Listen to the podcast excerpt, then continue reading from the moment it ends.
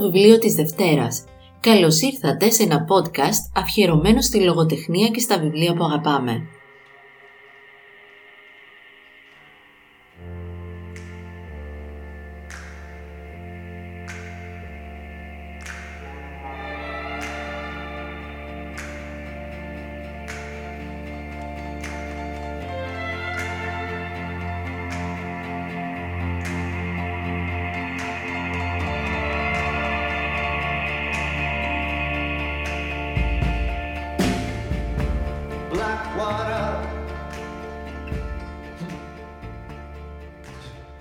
Ο Ισμαήλ είναι γιος ενός φλαουτίστα που τον κατηγορεί για τον θάνατο της μητέρας του, αλλά και για την καταστροφή της καριέρας του. Ο Ισμαήλ βρίσκεται να μεγαλώνει σε ένα άσυλο, όπου εκεί έρχεται για πρώτη φορά σε επαφή με τη λογοτεχνία. Έπειτα γίνεται φιλόλογος και διδάσκει λατινικά και λογοτεχνία σε φροντιστηριακό επίπεδο. Μας καταβροχτίζει η φωτιά του Καταλανού συγγραφέα Ζάουμε Καμπρέ είναι το βιβλίο για το οποίο σας μιλώ. Το βιβλίο κυκλοφορεί από τις εκδόσεις Πόλις σε μετάφραση του Ευρυβιάδης Σοφού.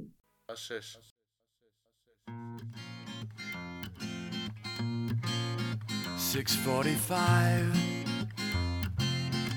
And the sun has cut the sky and the clouds are still bleeding.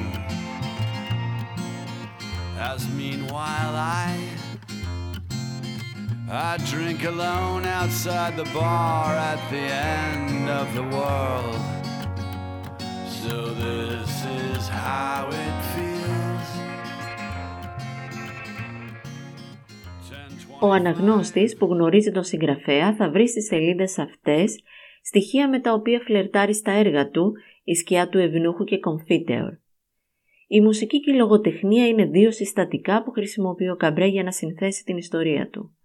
Στο τελευταίο αυτό έργο προσθέτει ένα ακόμα συστατικό, επίσης γνώριμο, αυτό της αμνησίας που έπασχε σε διαφορετική μορφή όμως ο ήρωας του Confiteor.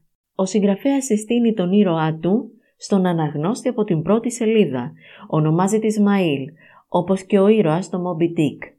Σταδιακά παρουσιάζει την οικογενειακή κατάσταση, δίνοντας έμφαση στην κακοποιητική συμπεριφορά του πατέρα του Ισμαήλ. Τα επόμενα χρόνια τον βρίσκουν στο άσυλο και έπειτα συναντά ξανά έναν ερωτά του, τη Λέω, που και αυτή είναι μια φιγούρα ταλαιπωρημένη. Η ζωή του Ισμαήλ δεν είναι στρωμένη με ροδοπέταλα. Τα προβλήματα ξεκινούν όταν συναντά τυχαία τον πρώην επιστάτη του σχολείου που διδάσκει, τον Τομέου.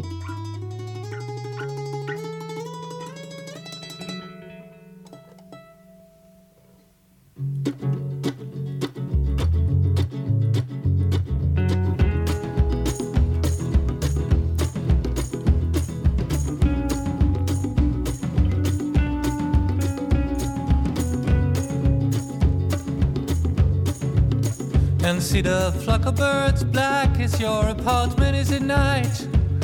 Take off when my dog comes around in to bite. And as they sit on their branches to watch the game, they're chanting your name. The crows at the game. Απόσπασμα από το βιβλίο. Ο Ισμαήλ γεννήθηκε την πιο κρύα μέρα του χρόνου.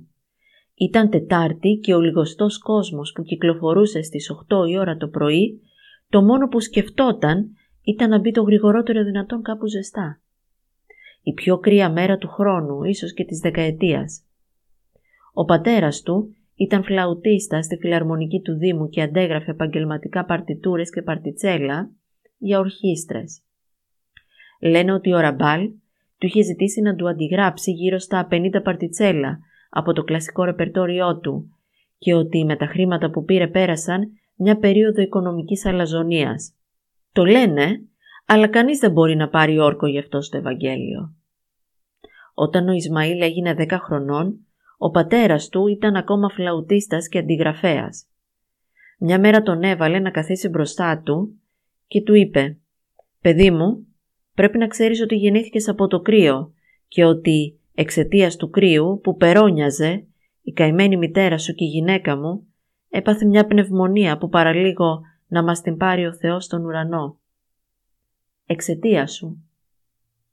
«Μα, μπαμπά, πού να το ξέρω εγώ?»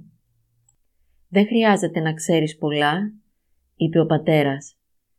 «Με εκείνο το πομπόδες ύφο που τον έκανε να αισθάνεται σημαντικός, για να είσαι υπεύθυνος για τη δυστυχία των άλλων». Το παιδί έμεινε για λίγο ώρα συλλογισμένο, έτοιμο να βάλει τα κλάματα. Σκεφτόταν με τόση ένταση που σχεδόν μπορούσες να ακούσεις τα γρανάζια και τη σκέψη του. Τότε είπε, «Μα η μαμά δεν πέθανε από το κρύο, μπαμπά». «Σ' αυτό έχεις δίκιο. Δεν πέθανε από το κρύο, αλλά είχε ήδη ευαισθησία. Κι εγώ ήμουν εννιά χρονών όταν πέθανε». «Εννιά χρονών. Πέρυσι ήταν». «Πέρυσι». «Ναι. Ας είναι. Από τότε που γεννήθηκες εσύ πάντως, ήταν τόσο αδύναμη που τελικά πέθανε. Και να ξέρεις ότι συνέβη εξαιτία σου». Ένα παιδί δέκα χρονών δεν μπορεί να καταλάβει αν ο πατέρας του σιγά σιγά τρελαίνεται. Το μόνο που αισθάνθηκε, ο Ισμαήλ, ήταν λύπη και βάλε τα κλάματα. Ο πατέρας το μουρμούρισε, «Ναι, έτσι, έτσι, βάλε και τα κλάματα από πάνω. Τι θα πήγει τον οπούλα που τόσο σου αρέσει?» «Ας πει ό,τι θέλει». Αυτό ήταν ψέματα.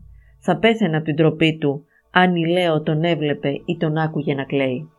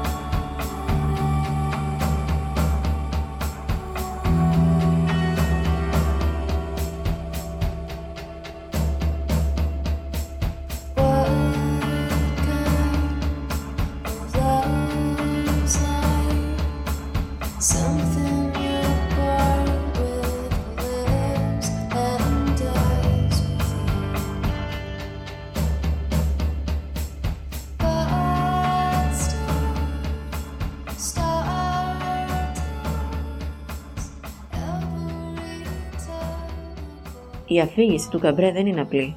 Θα ξεκινήσει μια νέα ιστορία αυτή του Καπρέτ, ενός αγριογούρουνου που ψάχνει τη μητέρα του, που είναι υπεύθυνη για το ατύχημα του Ισμαήλ, και τότε χάνει τη μνήμη του. Ο αναγνώστης το εξής καλείται να συνθέσει το πάζλ και να συλλάβει τα νοήματα του συγγραφέα. Απόσπασμα από το βιβλίο. Δεν μπόρεσε να κοιμηθεί σχεδόν καθόλου. Κομμάτια από όνειρα με ένα σκοτεινό σπίτι, με ένα μακρύ διάδρομο γεμάτο από ασπρόμαυρες φωτογραφίες αγνώστων. Ένα παιδί, ένας άνδρας, μια γιαγιά και η Λέο ντυμένη σαν γιαγιά, ντυμένη στα μαύρα, θυμωμένη γιατί εκείνος είχε μπει εκεί μέσα χωρίς την αδειά της, και εκείνος να προσπαθεί να δικαιολογηθεί λέγοντας ότι ήταν όνειρο, ότι δεν το ήθελε, και τότε χτύπησε το ξυπνητήρι. Σηκώθηκε και για κάποια λεπτά έπαιρνε γρήγορες ανάσες, σαν να είχε κάνει μια μεγάλη κούρσα σε διαδρόμους χωρίς τέλος.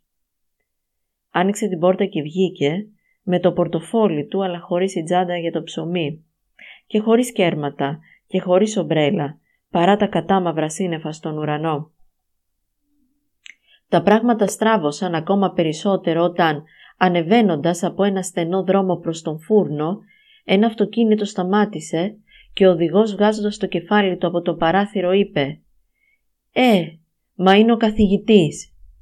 Εκείνος, αντί να κάνει τον ανήξερο, σταμάτησε και κοίταξε προς εκείνο το πρόσωπο που κάτι του θύμιζε. «Είμαι ο Τομέου, δεν με θυμάσαι, καθηγητά?» «Ποιος?» «Ο Τομέου». «Μπες, ανθρωπέ μου, πηγαίνω σε μια συνάντηση για πολύγλωσσους». «Μα βέβαια, ο Τομέου, και είσαι πολύγλωσσος δηλαδή?» «Όχι. Είμαι από το τμήμα εφοδιασμού, δουλεύω ως οδηγός. Πάμε λίγο να σου συστήσω την πρόεδρο και να σε αφήσω πάλι εδώ». Και κοιτάζοντας το αυτοκίνητο πίσω, του φώναξε, «Πόρε γαμό τη βιασύνη που είχε ο κόσμος». Και είπε στον Ισμαήλ, «Ας ενδιαφέρει, σίγουρα θα σου ζητήσουν να πάρεις μέρος στο συμπόσιο, πολλά φράγκα». «Πολύ ενδιαφέρον». «Βλέπεις, ανθρωπέ μου, είσαι τυχερός. γιατί μου ακύρωσε τη συμμετοχή μια καθηγήτρια που... Ξέρεις γαλλικά, έτσι? Ναι, βέβαια. Δεν ξέρω αν θα χρειαστούν, αλλά για πάνε ενδεχόμενο. Μπες πριν αυτός ο αγρίκος από εκεί κάνει καμιά βλακεία. Και ο πανίβλακας αυτός μπήκε στο αυτοκίνητο, ξεχνώντας εντελώς το ψωμί, και τότε ξεκίνησαν όλα.